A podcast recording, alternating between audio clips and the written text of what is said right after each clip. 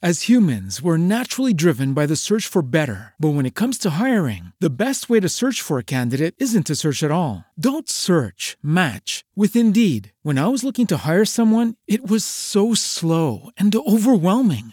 I wish I had used Indeed. If you need to hire, you need Indeed. Indeed is your matching and hiring platform with over 350 million global monthly visitors, according to Indeed data, and a matching engine that helps you find quality candidates fast. Ditch the busy work. Use Indeed for scheduling, screening, and messaging so you can connect with candidates faster. And Indeed doesn't just help you hire faster. 93% of employers agree Indeed delivers the highest quality matches compared to other job sites, according to a recent Indeed survey. And listeners of this show will get a $75 sponsored job credit to get your jobs more visibility at Indeed.com slash podcast. That's Indeed.com slash podcast. Terms and conditions apply. What if you could have a career where the opportunities are as vast as our nation, where it's not about mission statements, but a shared mission? At U.S. Customs and Border Protection, we go beyond to protect more than borders from ship to shore, air to ground. Cities to local communities, CBP agents and officers are keeping people safe. Join U.S. Customs and Border Protection and go beyond for something far greater than yourself. Learn more at cbp.gov/careers. Archons. Hailed by some as God, respected by others for their wisdom, born, or perhaps created uncrucible. A world in which anything is possible. There is knowledge hidden in the deep vaults, and many of those secrets can be learned through Archon's Corner. Please let me explain before you tell me I'm sane. Like there's nothing going on when there's something really wrong and you let it slip away.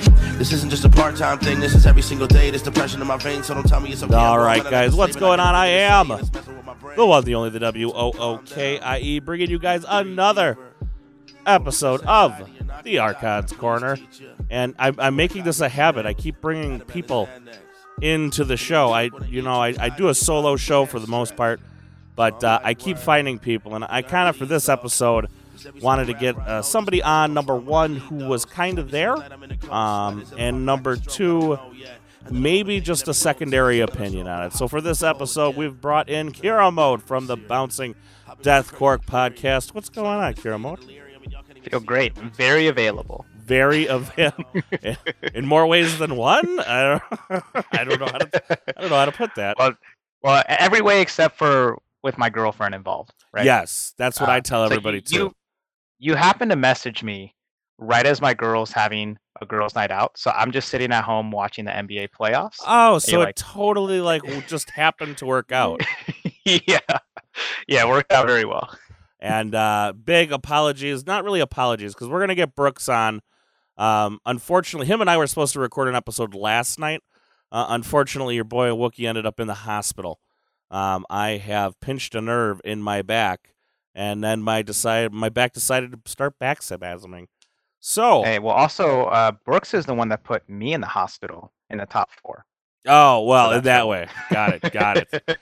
So, but big congrats to you. You were top four, correct? Yeah. I was I thought it was top four. I couldn't remember if it was top four or top eight, but big congrats on the top four finish.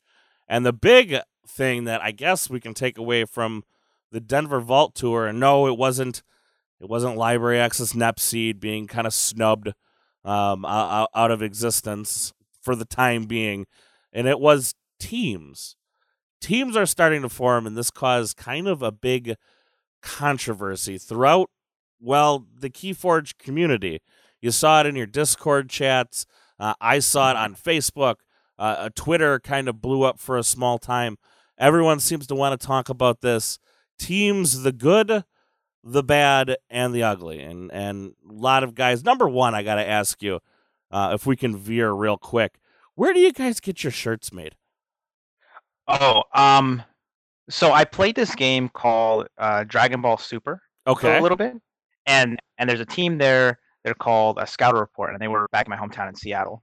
Uh, so they made some really great jerseys, and I, and I was like, man, these are nice. And so when we're thinking for us, like, hey, we should have a way to identify them ourselves, we didn't want to just get like regular shirts. So I was like, if we can get the jerseys that the Scouter Report guys had, that'd be great.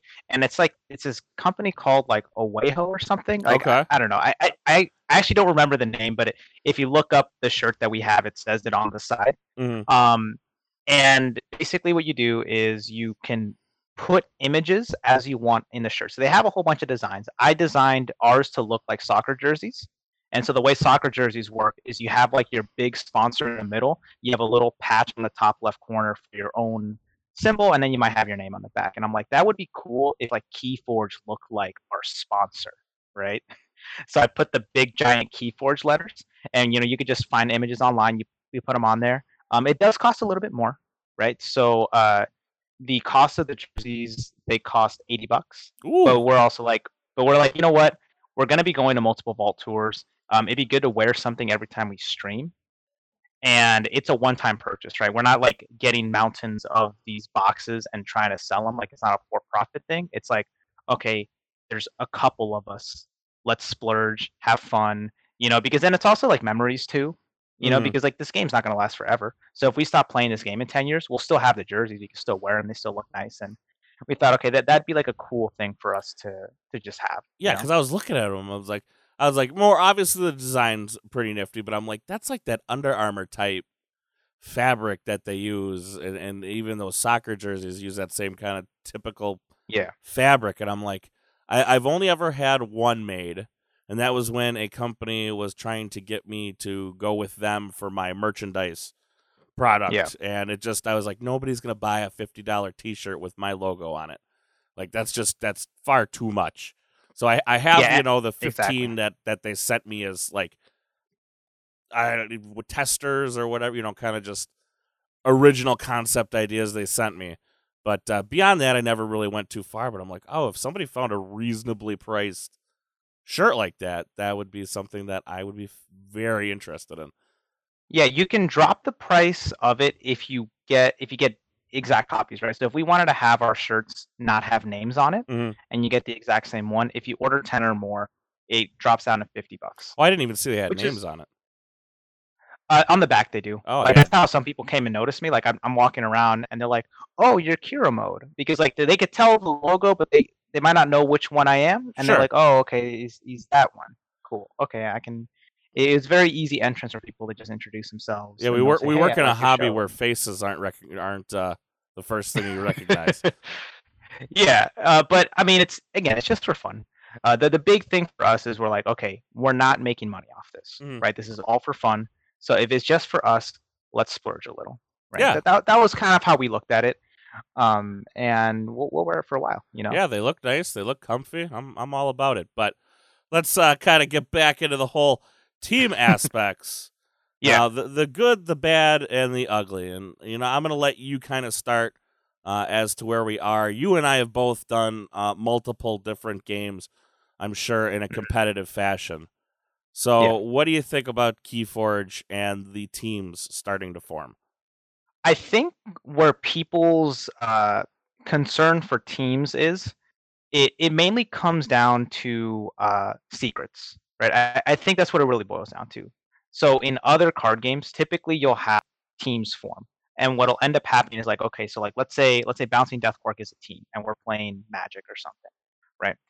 Um, we're only gonna show what we have cooking to like our subscribers, right? So we're going to say, oh, Bouncing Death Quark is now a pay $10 a month thing if you want to listen or hear us talk, but the meta's constantly changing, right? If you want to know what the next better uh, red deck is or the next blue deck or something, you want to see what we're what our secret tech is, you're going to have to pay us money, Mhm. right? And that's kind of how it starts, right? Like the way it starts is, oh, we're just doing it for fun, but now if you want the secrets, you pay money. So I think some people they get triggered off that. They're like, ah, Keyforge is going into that realm, right? I, if I want to be good at Keyforge, I'm gonna have to like pay everybody all this money to get all the deck secrets. And, Right. and to be fair, that is a very scary realm. You know, for the for the people that are worried about that. No, it is it is a scary thing to think of because a lot of us got into this game as an alternative to a, a different game Mhm. that maybe did cross that edge. Yeah, and then and there's another concern too. So the other concern is it's not just that oh I have to pay money to get the secrets. It's also even if I pay money to get the secrets, they have a second level of secrets, right? So like me and Kodamarin, we might say okay we have these ten different deck ideas, right? These different deck types that we could share. We'll give eight to the public that pay us, and then we're going to keep two for ourselves. And when Gen Con rolls around, we're killing everybody. Yeah. Right. Absolutely. So like that would that would that oftentimes happens, right? You'll have a there's going to be a meta that everyone thinks is kind of set, and then you get to a big tournament, and all of a sudden these teams roll in, and they're all with the exact same deck, and they just start slaughtering everybody, and one of them gets hot and wins it and wins a tournament, and then you're kind of like, if I'm just a regular player, how can I compete, right? I'm not part of this clique. I pay the money, and it still doesn't matter, right? So that's really where I think people's concern for teams come in, where they think, I don't want to go down this path. I've seen where this goes in other games. This is a bad Right? That, that that's the concern, I think. I, and I think there's a, a, secondary level of concern here too. Um, and I'm not saying you're. I think your point's very extraordinarily valid. Uh, but I think the second level comes. We've watched Magic, and I wanted to. And I, I don't mean to pick on Magic, but I'm going to because I think I'm okay with that. I think that's where we look at teams like Channel Fireball, and um, I'm trying to think of other ones, but that's the one that comes to mind uh, right away. And Channel Fireball has been known to do a little cheating now and then with certain hand oh, signals oh, yeah. and helping teammates out. And you know what we're King gonna, making. uh, yeah, kind of. I know the most recent, and this is probably about six months ago now. We talked about hand signals at the GP, Mhm. and you know, hey, I'm letting my teammate know um, he's doing this, or this is, pro- you know, here's the cards that in his hand, and it's not an un. I don't think that again is an unvalid fear, just due to the fact of it has happened, and it's again, it's not unvalid because No, that's fair because also there's scouting involved too. Mm-hmm. So a you know there there's this thing where like let's say you're by yourself at a tournament, but I'm there with like seven people that I know. What's going to happen is if I have a secret deck and you have a secret deck, my deck is probably not going to be discovered by you unless you play me. Right? So if we play in the cut, you don't know what I'm playing. And then I can hit you with my secret deck. On the other hand, if your deck goes up against any one of my six friends, they're going to go tell me about it immediately. So then if we play in the cut, I know what your deck is. Right? So there's that kind of like now that, that's not as relevant in Keyforge because all the decks are open. right, But 'cause you can you can still go online and find that's it. that's like another part of teams, right? It's like the the the concern is if I'm not part of one of these teams, how can I compete? Right? That that's really what it comes down to, I think, right? Like these guys, they just have so many advantages either because they're cheating or they have secrets or you know they're gaming the system together. Like I think that's where people's concerns are. and and I think that's again both very fair and valid. And when we get into teams, there's there's this modicum of teams closed. We're not accepting any more people, and that always becomes very clicky. And Yeah. just as human nature becomes, whenever you're like, "Well, I'm a part of this," but you're not allowed to be, that's going to upset people. Like that's that's normal Yeah. human nature. Um, so uh, myself and Kodammer, we haven't talked at length of this, but we we have an idea, which is so like bouncing Deathquark, we try to think of it more as a community. So obviously, you know, the two of us are at the head of it, right?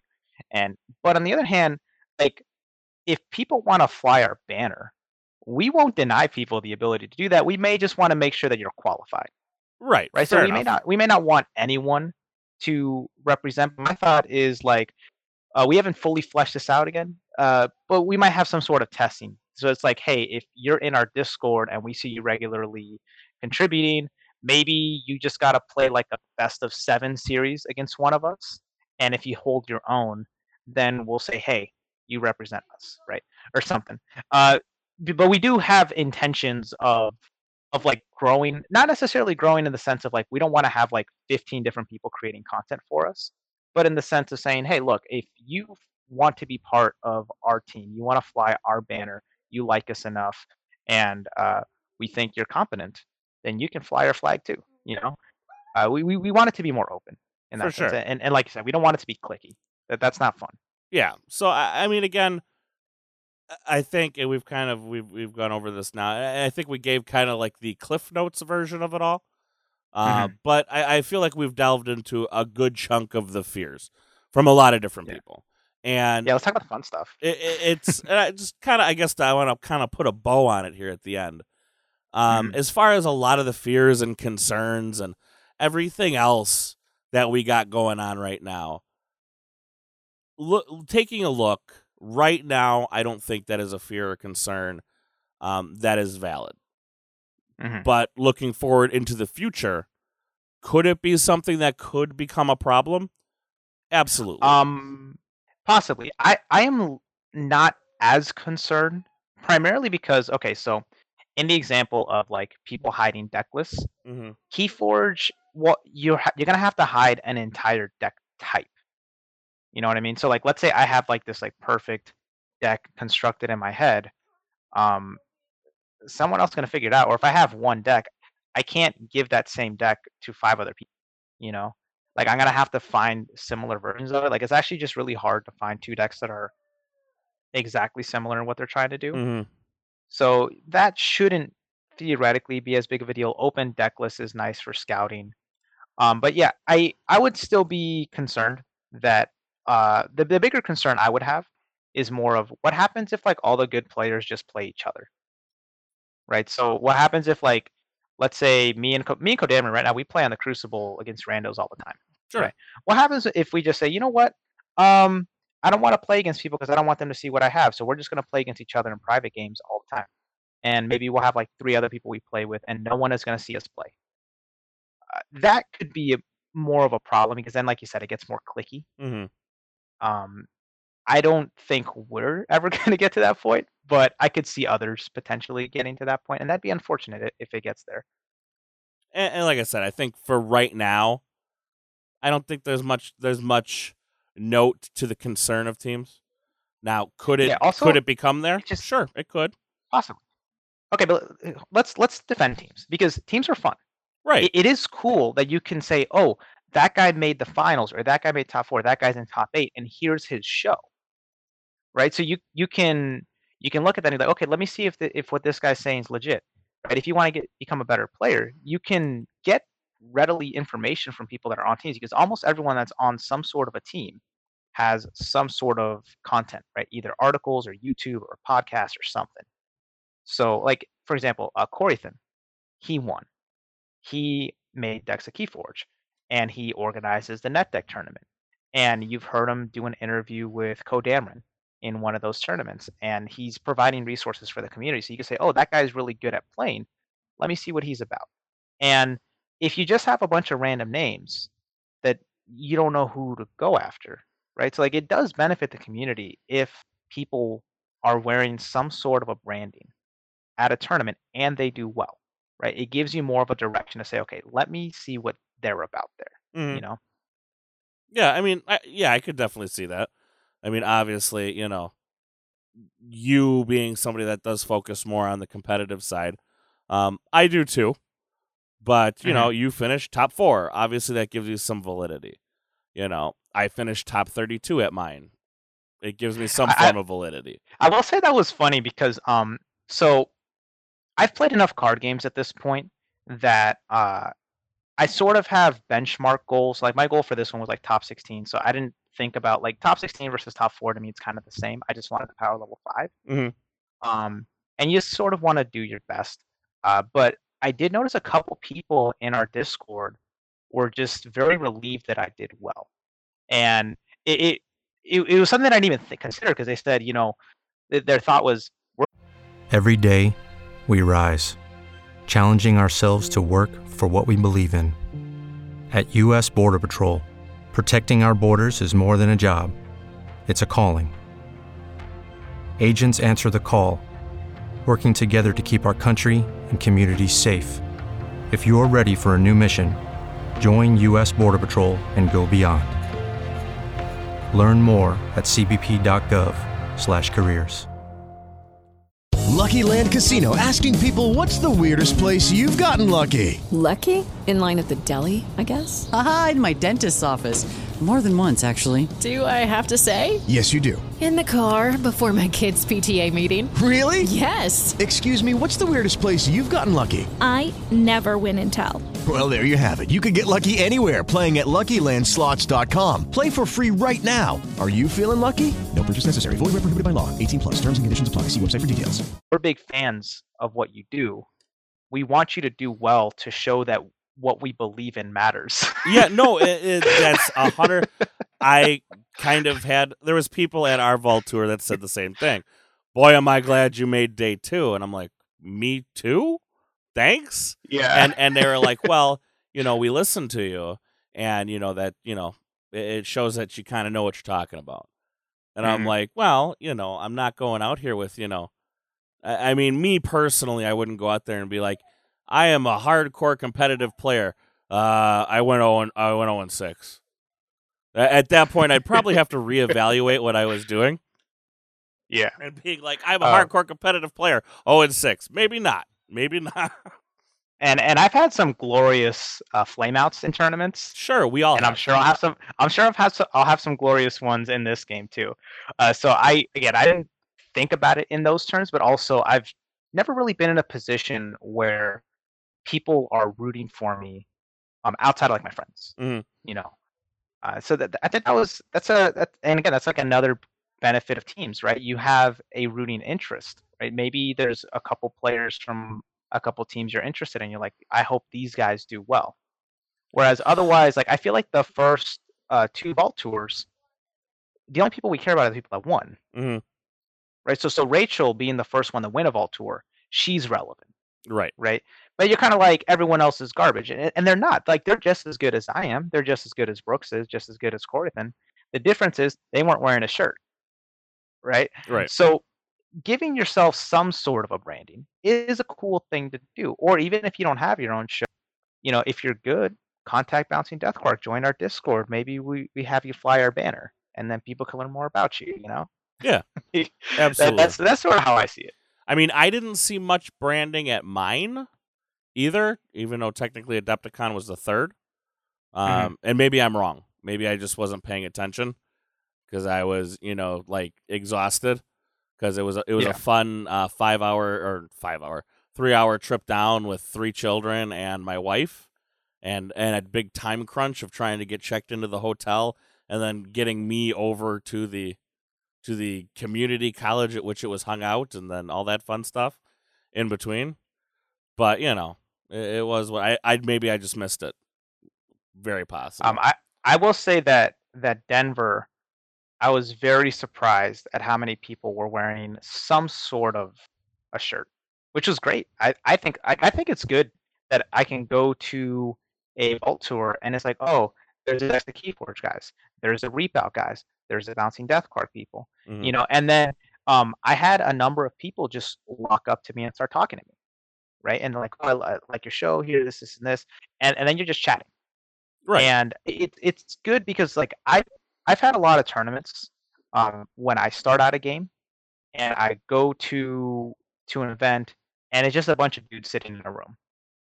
And some of them have friends, some of them don't, and you're just kind of like, okay, I'm gonna sit here on my phone until the next round starts because I don't have any friends, you know. And if you're riding solo, you could just walk up to the Decks of Keyforge guys and say, hey guys, I love your site. I'm Daniel. Um, you know, here's my question I have for one of you guys, and then like one of them will start interacting with you, and then you start a conversation, and, and like now you know someone. right. know? hmm No, I, Like I that, think that's, that's very fair. that's very inviting for the community. and I, I think right now it's good for the community. It, it Mhm. shows that this is this is something going somewhere as opposed to just another card game. Yeah, I I'm uh, very optimistic on this game, uh, in terms of having legs. So, Yeah. uh, have you played a lot of FFG games before? Uh, not not a ton, but uh, my fair share. Okay, so one of the biggest problems with uh, FFG games, in particular the LCG models, is it's not inviting to new players at all. Yes, I, and and so that. what ends up happening with LCGs is they have a big start because it's really good to get in early, and then it's very cheap to continue playing.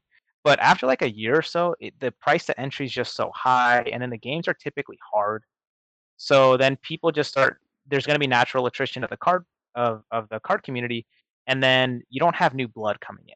And ideally in a game, you'd want the game to keep growing. Whereas Mhm. KeyForge, it's so easy to get into this game, and you know, cheap. and it's so accessible. Don't forget that cheap too. I mean, li- Yeah. literally. I mean, I- ideally, it's ten bucks minus Yeah, all the and- accoutrement, but ten bucks will get you into this game. Yeah, it gets you into the game, and also being competitive right now, dirt cheap. Yeah. Like uh, like there were a couple people that asked. They were saying, you know, I like when I was at the Vulture, they said I don't like how there's decks that are selling online for hundreds of dollars. And what I said is, I'm like, yeah, there's a couple chase decks, of course, th- but those are more collector's items and hype.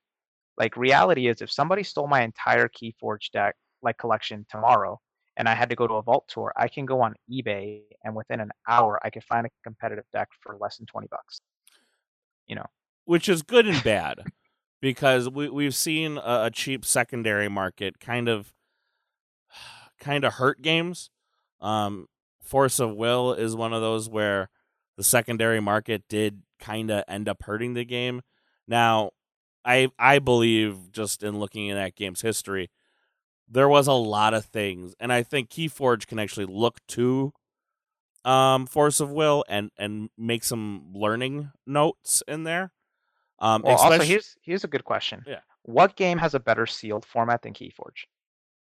none. None, right? Yeah, no, none, that's, none. that's the case for it.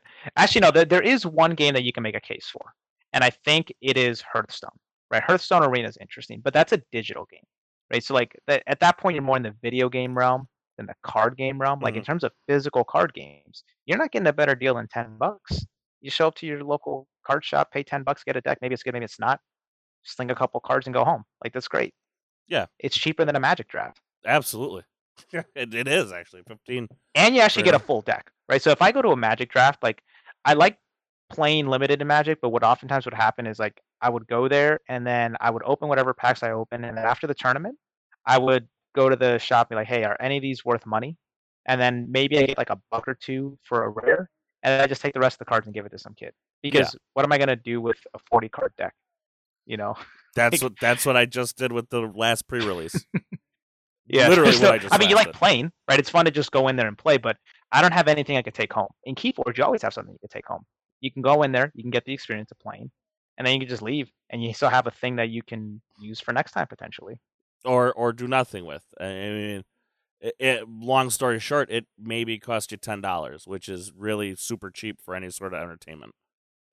Yeah, and and that's like also where where I think as a community, we as content creators have a little bit of a responsibility, right? Because we want to make like the game itself as a product is really inviting to new players. And what we can do is having different types of content available. Maybe you have some casual content, you have some competitive content, maybe you have some, you know, for fun content, um, some learn to play stuff. You get enough of that content in, get those resources together. Now, if a new player comes in, not only can they get in super cheap, they also can get good or at least be entertained and invested in the game fairly quickly too. hmm Absolutely. Uh, but uh, I, I think that's going to kind of I mean we tied our bow on teams and, and kind of the community here. So I kind of wanted to push into the next subject, which I thought would be very actually interesting to talk with you on, uh, being Mhm. more of the competitive side, is mimicry. Now, mimicry was one of those cards that we just had kind of a uh, quote unquote confusing rule whether mimicry itself, mimicry the card, counts toward the rule of six. And it was eventually came down from FFG, by my understanding and what I saw, is that mimicry is the one card that gets around the rule of six. What are your thoughts So- on that one? That that just feels wrong. So like the way I look at it is, let, let's say I'm on an infinite library access, right? Mhm. And then I say mimicry for your wormhole, right? The way I see it, both mimicry and wild wormhole should be counted towards the rule of six in this scenario, right? Because you are playing both cards, right? Like like mimicry, the card, it basically you're playing the card mimicry, and then mimicry says it then gets the same effect as some other card. But you should still be playing the card mimicry by name. Um, I, I don't know. Like, is it, the only justification I could think of it is that when you play mimicry, its card text makes the card not mimicry, Correct. right? Like, and that's really flimsy, right? that that makes that makes more sense in a digital card game, like a game like Hearthstone. That makes sense, where you say if I play polymorph on your creature and it's now a sheep, you no longer have like an Emperor Thaurissan or something, right? Like he, he he no longer exists in your deck. So if you play a card that revives a random creature from your discard pile, you don't have that creature. You just have a sheep. Like that would kind of make sense in a digital game. It does not make it sense in a physical game because you'd still have the card mimicry in your discard pile. Yep. And so like having that sort of name change thing doesn't quite work. and, and and here's my fear for it. Now I understand where you're coming from, and originally that's mm. what I thought. I'm like, well, no, it's still mimicry, right? You still played the card Yeah. to to get the effect of it. You still played it, and then I'm like, but when you play it, the active player gets to determine the order because there's no stack in this game. The active player gets to determine how things resolve. So he Yeah. chooses to. I'm going to copy a card. I'm going to choose Wild Wormhole. Wild Wormhole resolves, and then Mimicry kind of just doesn't become a thing anymore. So Mhm. therefore, I understand why they ruled the way they did. Now, here's my fear going into the future with this, um, and this has a lot to deal with with the future of KeyForge in general, and and my fears of continued sets is because they they said no car no deck will ever be out of contention for playing at an event. And I think that Mhm. was a bit premature to say that because I hope you don't print a card that says for every card you play this turn gain an ember. Because then somebody's going to mimicry somebody's mimicry to mimicry the mimicry to mimicry the mimicry. Do you see where I'm headed here? Yeah. Um, so there, there's a there's there's a couple points to this. Uh, let, let's let let's ignore the uh the sets and contention thing, uh, simply because I have a lot of thoughts on that. Um, as far as the rule of six goes, I, I feel like this is like FFG has a really bad habit of shooting themselves in the foot with things that are totally preventable, right? So like they cannot make a rule book to save their life in any of their games that they make and they don't have floor rules for any of their games and they don't um they don't do FAQs anywhere close to fast enough. And and this is where like mimicry is kind of more the same like you told me this or like yeah this sounds like an FFG problem because like they have rule of 6. Rule of 6 should just be there is no card effect that can go more than 6 times, right? So you have a hunting witch and you're playing a bunch of nature's calls. Great. You're only getting 6 amber off of it max. You got a library access. You want to triple it up? Great. You're only drawing six cards max. Bait and switch is only hitting for six max. If you're gonna play bad penny off of uh, what's it called? Um, Secret Needle? the auto can. Oh, the well, auto like, cannon. No, Okay. like like the auto cannon, right? Yep. The auto cannon, uh, bad penny plus soul snatcher. You're only getting six amber off of it. That makes so much sense, right? Because it's it's a rule that I personally wouldn't have. I would just not make broken cards. But like, okay, here's my thought, right? I was think at first I thought maybe FFG has some self-awareness. They're like, okay, we're kind of incompetent when it comes to not making broken cards. Let's put in a rule that bails us out, right? We're gonna have this Right. universal rule of six. Any sort of broken combo gets cut off at the legs. and, and I'm just thinking about that too. When you're like, oh, hey, let's not make broken cards, and, and we know that they've done that in the past. Also, let's bring on the guy who's basically known for making broken things. Let's have him design a card game. That's what could go wrong. yeah, I, I'm just like, uh, I, I'm thinking they it'd be so easy to just make rule of six be you can't have any effect count more than six times, right? That that cuts off the infinite library access. As for the mimicry issue, yeah, the the cloning of itself is pretty bad. But oh, but here here's my question. So if I mimicry for your mimicry, like let's say there's Yep. this card that says anytime you play a card, get an amber, right? Yep. So if I copy your mimicry to play your mimicry and then you copies back, wouldn't it all still be one mimicry in this scenario, right? If you're saying that the first mimicry doesn't count, right? It's not a card. No matter how many times you clone it, it would still be one card, right? Like, Right. Each card And I guess my example is probably pretty bad. My my example is kind of bad because mimicry hasn't hit the discard pile yet, so I don't think it could technically clone itself. No, but I, I no. What what I'm saying is like this scenario that you're bringing up Mhm. is more important to ask. Like, okay, well, if you're gonna say that the mimicry disappears, while there isn't a quote unquote stack, there is in this game. The stack is just not LIFO. It's just first player choice. Mhm. And so anytime you play a card or there's multiple effects that trigger, they're they go on a stack. It's just the active player gets to choose what order in the stack they go. So like one of the big questions I have is if I play a one a one health creature, right? And my opponent has a Teliga and there's an autocannon on the table and I have a hunting witch, what order does it go? Right? Because all and the answer is I can choose, right? I can say creature comes in and then I'm going to choose the hunting witch triggers first. So now I get my amber. Then I'm going to choose the auto cannon trigger. Guy dies, and then the Teliga doesn't trigger because there's no guy anymore. Mhm. Right? Um, I don't love that, but that's how the, the way the game works. And so when you have this mimicry saying, "Oh, it just vanishes off of the stack," that's weird, and and you shouldn't you shouldn't uh, have that be part of the game. Right. I mean, my personal feelings on it are exactly what yours are. Mimicry 100% should be should be part of the rule of 6. Like it should not just be able to scoot around it. Um it should count towards it. I get why you ruled the way you did. Um but my my main could fear with this game uh right now, especially looking at a lot of the Age of Ascension spoilers, not really knowing what cards are going to be reprinted, yada yada, so on and so forth, is power creep.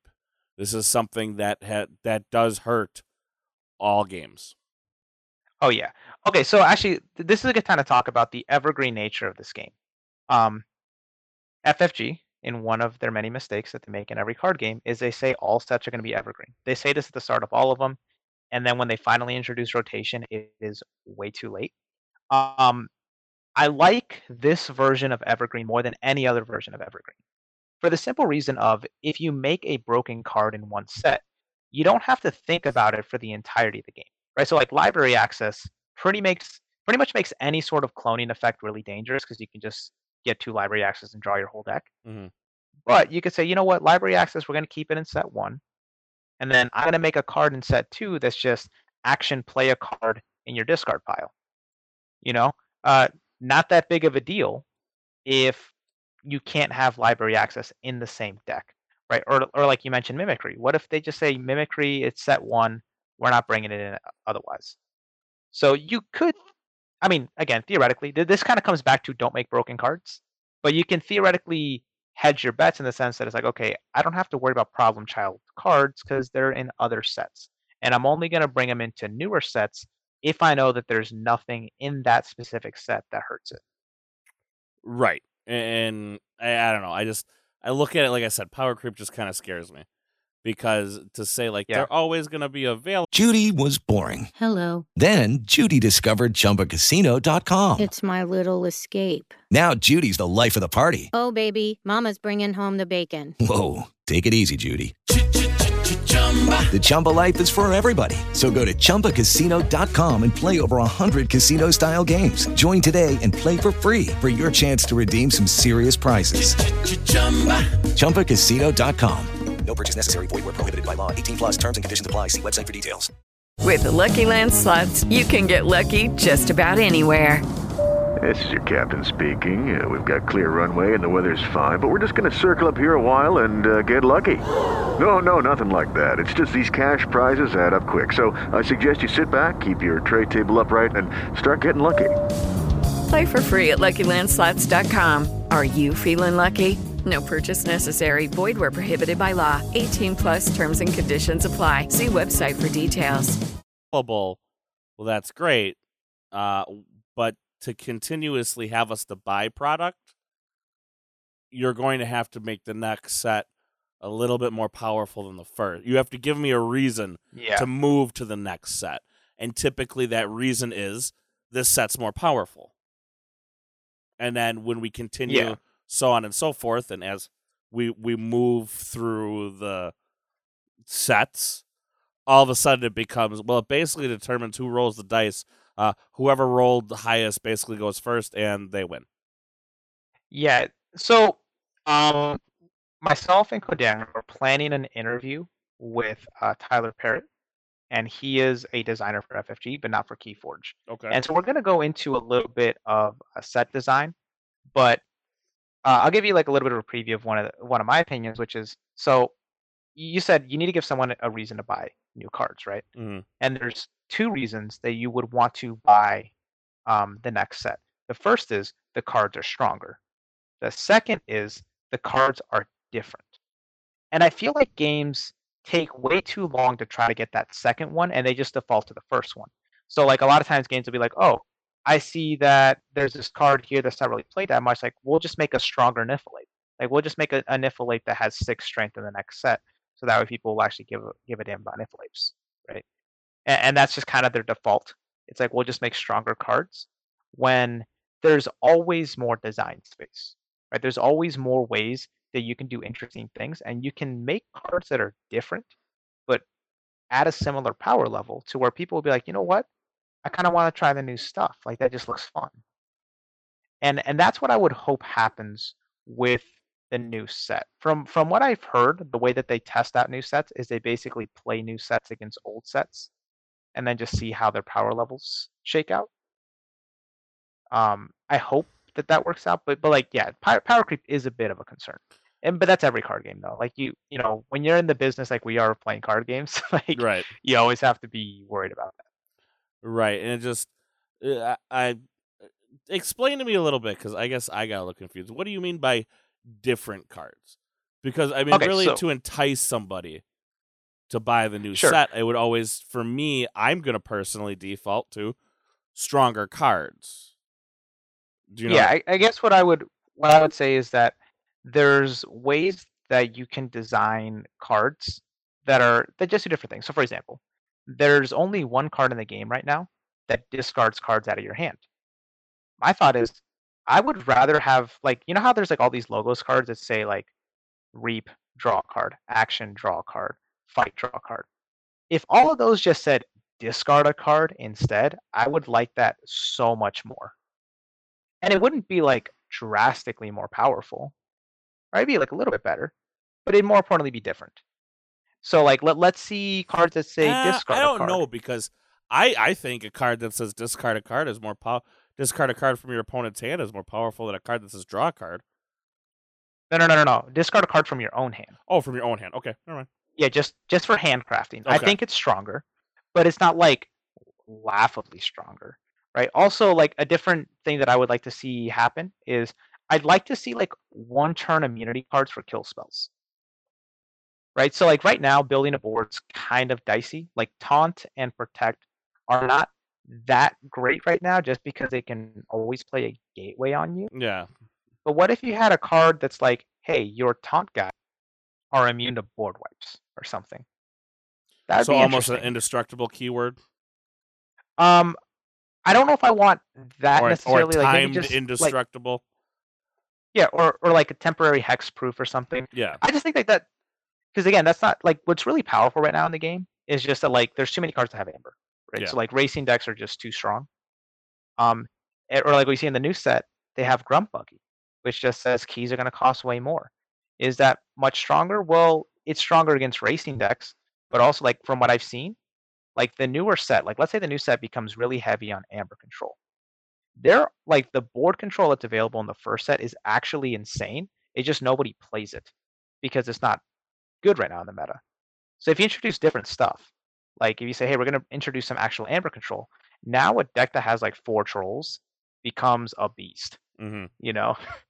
So I, I'd just like to see them play with the design space more. And, and this isn't just Keyforge, this is all games, right? I just, I wish that more games would try to just do different things with the card pool. And then if, if you make something that's too strong, just ban it.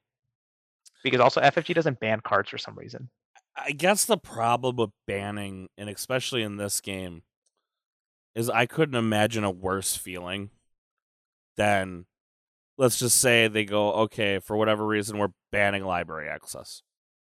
Mhm. Wow, is that tough for a new player to open up that deck and oh, it's got this pretty neat old card called library access, and then you decide to find out that your deck is illegal because it has that card in there. Um, I, I think yeah, I, I hear what you're saying. I think a lot of times with banning, the the problems that exist with banning are preventable. So first off, you don't have to ban a card forever, right? Maybe a temporary ban. Or Mhm. also, why don't you ban pairs of cards? So like library access is fine, seed is fine, but a deck that contains both seed and library access, you can't play in chainbound tournaments Okay. or uh, vault tours. You know, like you can do things of that nature that are fine because like I feel like FFG will just jump to a errata way too fast, and to me, errata's way worse than bans. Hmm. Like you're just saying that card's text is just different now. That's a bigger concern, I think. Uh, I mean, for me, I guess it's not. For me, the ban I think is more, and, and I'm looking at more of you know the, the first timer or um, even just sales, I guess, and maybe that's just my my way I do it. But a ban, I think, would hurt it. I I think would hurt the community more than an errata. Yeah, I mean, I get what you're saying about the invalid decks. You can also ban specific decks potentially. Yeah. Um, or, or you can ban decks with very specific combos, right? So maybe you say library seed is fine, but if your deck has library plus seed plus phase shift, Now it becomes banned, not right? okay. I, I Right, just, like, I mean, like- personally, I, I, and I think the way we fix this, and I think it's already there, um, is the power levels. So yeah, you went to your local vault tour, you won it once. The vault tour, for whatever reason, decides not to interpret chains into it, and I, I don't understand necessarily why. Um, I I love the way Vault Tours work. So my my biggest problem that I have with the chain chainbound system is it's supposed to encourage casual play, Mhm. right? The the theoretical benefit of the of the chainbound system is like you can't just bring your same deck over and over again because it's going to get chained and it's going to become harder to play. So play your fun decks and stop being a dick, right? That's the idea behind chainbound events. Yeah, Um, we all now- wanted to say it, which is none of us have. Okay, now here's the problem though.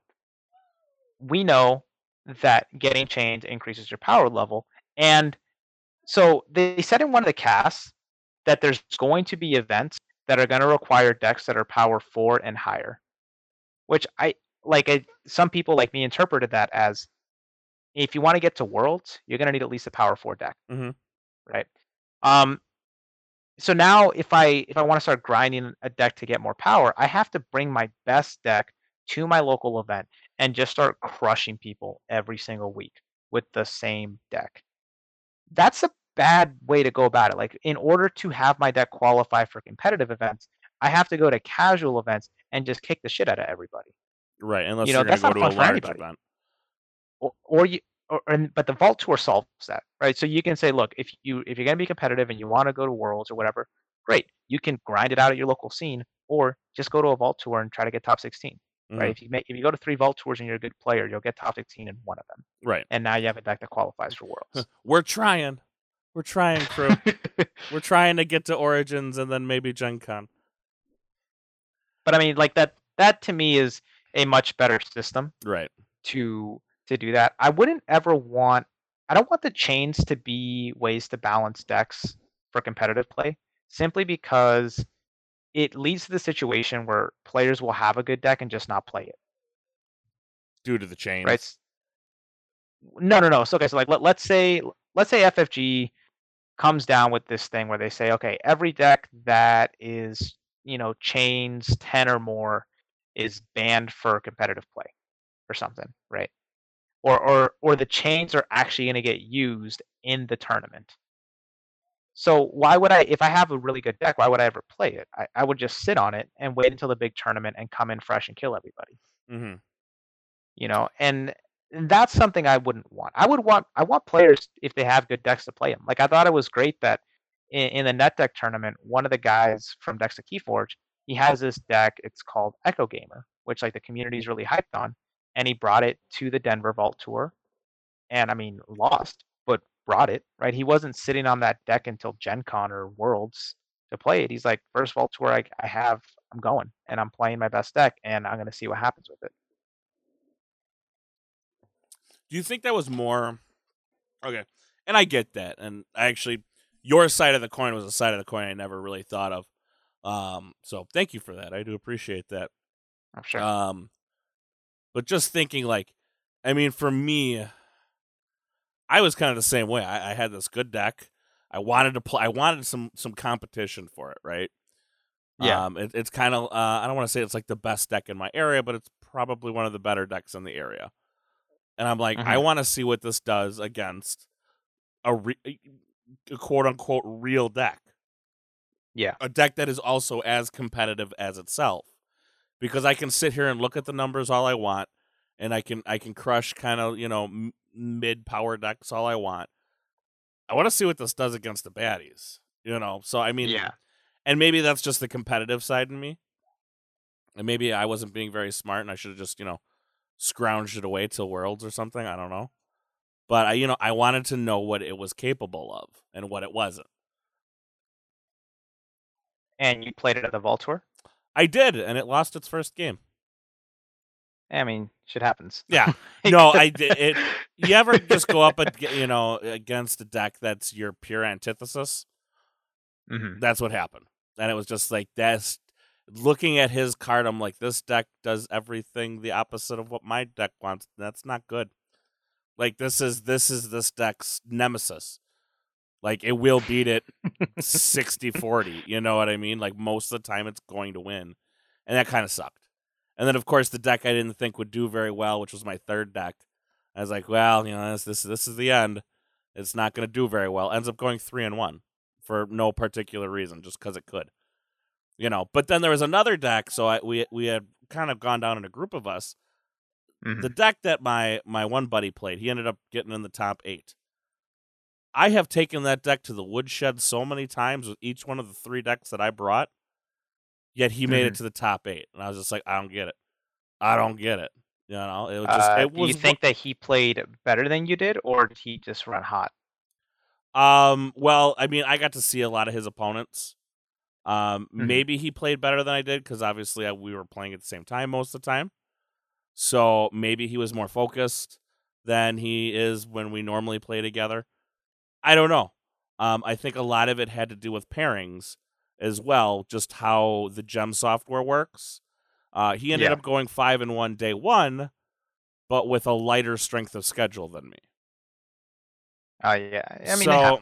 Um, I I wouldn't I wouldn't stress too much on the final placement. I, I think that what people oftentimes forget about tournaments is that you know while the best players will generally be at the top over and over again, Mm. they're not going to win every single time. Right. Like let's say let's say Corey Thin's the best Keyforge player in the world, right? Like we'll just spot him that. If he goes to five vault tours, he wins maybe one right. if he's lucky Right. and that's just that that's the nature of card games and so I, I think one of the things that i saw at the vault tour that i thought was just is there were people that were playing their best deck first and i'm thinking like do you are you really arrogant enough to think that you're just going to go 6-0 in swiss and then also sweep all the way to the finals um, like that's insane I think I think you're as well correct as insane because I didn't go my best deck first. Um, I went two. Where did I go? I went two one three. Um, thinking Well- that just with how it was gonna go, um, that the deck, my second deck, that which is my best deck, would have moved to day two. That's not how it happened. Um, which is just it's one of those, you know, like I said, when it lost, I just was like, well, you know, it's one of those unfortunate events that just it happens. You know, it's Yeah, and and so I remember there were two fairly high profile decks inside of the Denver Vault Tour that both lost in Swiss. One was a deck, I forget what its name was, but it had four copies of Routine Job. Yep. And the other one's the Echo Gamer deck in question. And they both lost like round four or five. And I remember one guy was like kind of salty that his deck lost, and I'm thinking like, yeah, that's what happens. You're gonna lose a game. Right. There's gonna be the game from hell. Your opponent's gonna high roll or you're gonna low roll. There's gonna be a bad matchup. And I mean that's why you have a top cut, right? That's why you go Swiss. You're usually afforded at least one loss in Swiss that you can mitigate. And then in the cut, you roll the dice. You know, that that's how it goes. And like losing in the first round of the cut or the fourth round of the cut's like pretty much equally likely. They're all good players. They all have Right. good decks. You know. Yeah. So I mean, that's that was my ideas. Yes, I, I number one, I'm going to eat a loss somewhere, at least one. Mhm. So I don't want to put my best deck forward and have that one be gone. You know, so let's pray for five and one, I guess. And clearly, I should have prayed for four and two, and and gone about it that way. But knowing my luck, that would have been the deck, and be like, oh, that's the deck you're playing on day two, anyways. So I was like, ugh, whatever. It it, it was what it was. Um, I had fun regardless. I had a I had a great Yeah. time. So let's move on into Mars House. Now, you guys recently uh, released uh, an episode that specifically talked about Mars, and I was a big fan of that episode because Mars, number one, I believe, is a polarizing house. Um, Mhm, you say either love it or you don't. and it's a, such an odd house to play. Yeah, I, I think I think what makes Mars uh, different from all the other houses is that there's so many Mars cards that are conditional on having certain board states, right? So I think a lot of times people get lost in like having extra Mars cards. It's not necessarily having other Mars cards. It's just like Megamouth needs you to have a non-Mars card. Mhm. John Smyth needs a Mars card. Um, what's it called? Orbital Bombardment needs cards in hand. um, in your hand. Mothership Support needs cards on the board. Psychic Network needs cards on the board. Um, so it's just very different. Whereas like I feel like most other houses, by and large, their cards are just good. I guess it's like Mother's just always good, right? Um, Lab Work's always decent. Miasma's either sometimes does nothing, sometimes is awesome, but like those those cards aren't dependent on you having a certain texture of your board or a certain combination of cards in your hand for the most part. But Mars, almost all of them do. And I think that's what makes them interesting. That you need to think a little bit more when you're playing Mars. Right. And I, I, you know, we were talking a little bit before we started. I like to call them, uh, you know, the jack of all trades. They do a little bit Mhm. of this and they do a little bit of that. and They do a little bit of this.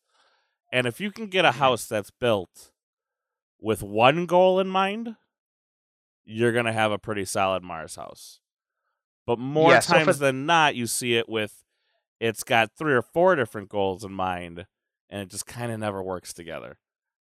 Yeah, so uh, for those that haven't listened, we basically, I mean, we, we talk about house roles in terms of burst, support, and main houses. And so what we said for Mars, by and large, I mean, not like generalizing, we said your main house Mars, you want cards that say, you know, you get this big benefit if you have guys on the board.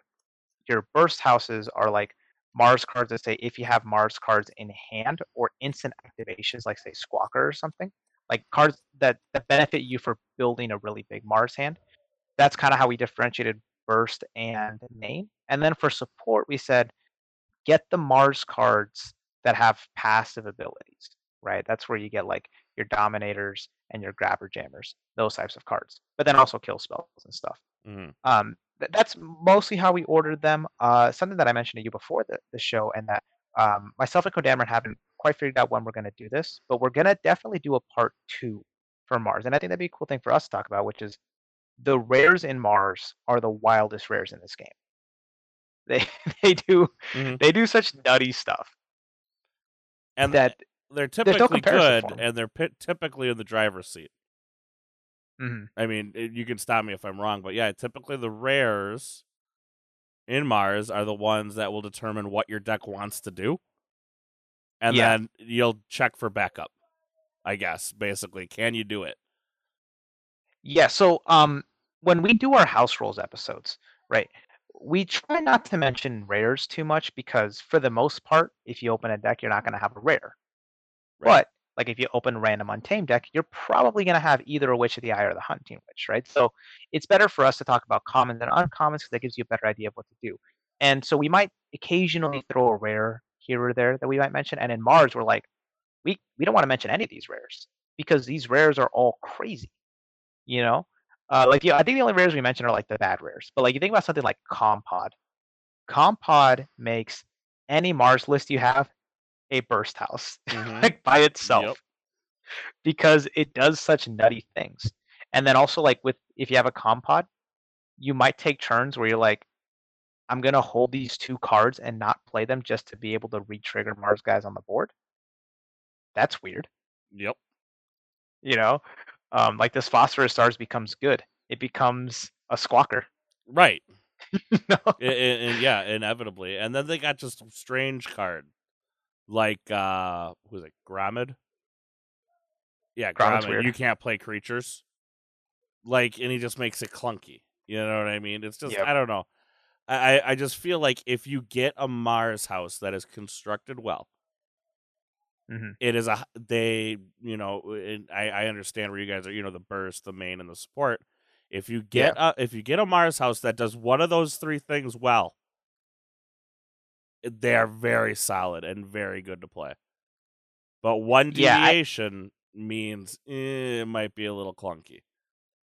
and and I think that's where the polarization comes, right? Like so if you if you have a lot of Mars decks that just don't have a clear direction, Mars looks like trash. But if you have a bunch of Mars decks that just make sense, Mars is great. Right. And and I, I fall into the Mars is great. I have a couple Mars decks that um they just they make a lot of sense and I'm like this house is fantastic. It does so many cool things. And and all of my Mars decks that are good, the Mars house in those decks do wildly different things Mhm. which is what's fun you know like that you can have such diverse game plans within mars Yeah, I got two us. I got two ones that I like to play. Uh, one is the Sir, Sir N Beard Blossom. For those of you guys who, you guys have probably seen it once or twice. Um, basically, it's get clunky dudes out on board and hypnotic command to just take all their ember. Um, and then the other one I have is a double Megamouth, double John Smyth deck, which doesn't rate very Ooh. high in anything, but boy, is it a lot of fun to play. Yeah so if you have like a double megamouth john double john smyth if you just have like a couple big dudes in Mhm. other houses that can just live long enough for your mars board to get developed now it's like those megamouths Oh yeah, it's got pit demons and snudges Oh, for its yeah. Dis side. So you know, all of a sudden now you're readying, readying, reaping, reaping. Oh, by the way, now you only you know have like three cards in your hand. Um, good luck. You know, yeah so it, it's a ton of fun, and it has a direction. But then I've got decks that have four phosphorus stars in it, and no Mars creatures, or yeah, like I was two mention Mars that, that the, creatures. uh, so there's certain Mars creatures that stun themselves, right? You have like uh, uh Dominator. Dominator. There's also and um, uh, what- what's the Zorg? rare one, uh, the Chuff Ape. Yep. He stuns Uh, there's also cards like um, EMP Blast, which hose your whole Mars board. Um, Key Abduction is like kind of weird sometimes, like it, it hurts you. So the, there's times where you're looking at Mars and you're saying, I don't like that I have these guys that don't do anything. Like if I play a Dominator, I might not actually get to use that Dominator, like really use it until like six turns from now. Because like three turns from now is when I actually unstun it, and then three turns after that is when I actually get to use it. hmm So it's like this card does nothing. Eh, So like you, unless you protect something, you know, if you protect something that's that's valuable, now the Dominator's really putting in work. But you know, if you're just looking at Mars, you're like, all these dudes just stun themselves and they don't do anything. That can feel pretty bad too. Like like Zorg is trash. Yeah, he, no, he seemingly garbage. never lives long enough to. Yeah, he doesn't let you play creatures either, does he? No, he does. Does uh, he? Zorg, Zorg is a does? guy that says he comes in stunned, and then when he attacks, his before fight ability is he stuns the guy he's attacking and the guys next to him, and he's seven strength. Okay. So For really strong he text, but in- he comes in stunned, so it's like who cares? You know, you're not going to use him. Right. Oh yeah, yeah, that's the guy. Yeah, I had a deck once with two Grommids, and I was just like, "What? How does this even work?" And it was the only two creatures on that side of the board. So, I mean, maybe it was kind Uh, of good, but you can't play any creatures. Yeah, Grommid, he's so I, I think Grommid he wants to be played with swap widget. I'm sorry, you I broke think. up real quick. What did you say? I think he wants to get played as swap widget. So I- I think the way Grommid is supposed to work is like you have him on the board, he hits a guy, they lose an amber, and then you swap widget to get him off the board, Mhm. and you just have like a big dis or a big Mars board, and you just use them in a main house and just keep triggering Mars every turn. But every time you pick up a new Mars card, like ideally it'd be like if you have like an invasion portal swap widget Grommid setup, it's really it'd be really easy to get them out of the way, play your creatures, and then do all the things you want to do. Yeah, unfortunately, that setup was not the the setup I had was not that one. I think Yeah. it had like mother guns in it, and I'm like, okay, um, yeah, I I I can't remember. It's it's long since gone, um, but yeah, it's just really odd build. But I mean, I don't know. I dig them. I I I would tell you, give Mars a shot. Give him a shot. I, I'm in in general. I'm a really big fan of cards that have some sort of self-inflicted downside, but are really strong. Mhm. So like, I love Pit Lord as a card design. oh, as, as the um, design itself. Yeah, just just I like cards that are like here. This card is I'm thinking, I'm like, man, every time I pull a pit lord, I'm kind of like, uh, how do I get around it? So yeah. So some decks he's gonna be trash, but other decks you you're gonna be like, oh, I play Pit Lord, then I play three Fates, and now that he becomes a bootleg Dust Pixie, or Right. maybe I have a way to instantly kill him, right? Like like maybe or maybe I have like a really strong Dis setup, and I'm okay calling this over and over again, and now this Pit Lord is this nine health taunt guy who also ga- gave me two amber. You know, like just cards like that that are like you get this awesome ability, but also it, it can bite you if you get it at the wrong time. I like cards like that. Like like any sort of card that forces you to really take that extra layer of thinking Mhm. is fun. And Mars has a lot of those cards, which is uh, I, again what I think makes them fun. That you have to think a little bit more. Well, and their their art's pretty. Their art's pretty on point. Yeah, some of the art in this game is not great. The Mars art is generally awesome. I, say, like I haven't a Battlefleet. Mars card I, think- really haven't liked yet. So Okay, so Battlefleet has maybe the best art in the game. Mhm. That card is trash though. So like I, I always have mixed feelings about about that card in, in terms of whether or not I like it because it's like I like playing the card just because it looks so pretty, but then I'm like this card does nothing. That's kind of a bummer. really, I got a lot of people who who really like Battlefleet. Uh, Battlefleet's good if it's broken, right? Like if you have like a triple Battlefleet deck and you draw your whole deck, it's great. Yeah, My biggest problem with Battlefleet is that more often than not, here's how it goes. You wait a bunch of turns and you're taking a bunch of low impact plays to try to build up your Mars hand, right? So now you have like a six hand, like you have six Mars cards in your hand finally. You play Battle Fleet, you draw five cards, and you get like one, maybe two Mars cards out of it. And that's it. And and like that's that doesn't offset all the turns that you wasted crafting up that Mars right. unless you know you know like unless you have like a key abduction and that's why i'm like that card's only good if it's broken right so like it, it can be broken with key abduction I, I was a little curious when you're like, it's only good if it's broken. I'm like, well, yeah um, what do you what do well you it- mean? like i actually i have a similar opinion of library access like i actually don't think library access is that good of a card in no, most of the decks library access in itself is just a very mediocre card. but when it's broken it's great Right. right like there's certain cards that are like that where it's like like so bad penny is also kind of like that too Right. Um, Bad Penny in this current set doesn't have a lot of ways to break it, right? Like the, the combo of like Soul Snatcher plus Auto Cannon and then you Bad Penny for six Amber, pretty rare. But that's like another one of those cards that you could pretty easily see and say, you know what? If if like this were like a regular trading card game, that card's busted, right. right? Like it's and, and there's certain cards that are like that where it's like it's either bad or it's broken, and I feel Battlefleet falls into that category where it's like either bad or broken, and most of the time it's just bad. And I- I people what never you're saying. notice how bad it is. Like they like they always forget how many turns they wasted trying to set up the battle fleet. So when they say, "Oh, I played battle fleet and I got two new Mars cards out of it. This was a good turn." It's like, no, that turn was trash because you had three bad turns before that. Right. I, I get what you're saying by broken now. Uh, so Yeah. I was I was kind of like I was I was a little confused at the beginning where you're like, well, it's it's it's good when it's broken.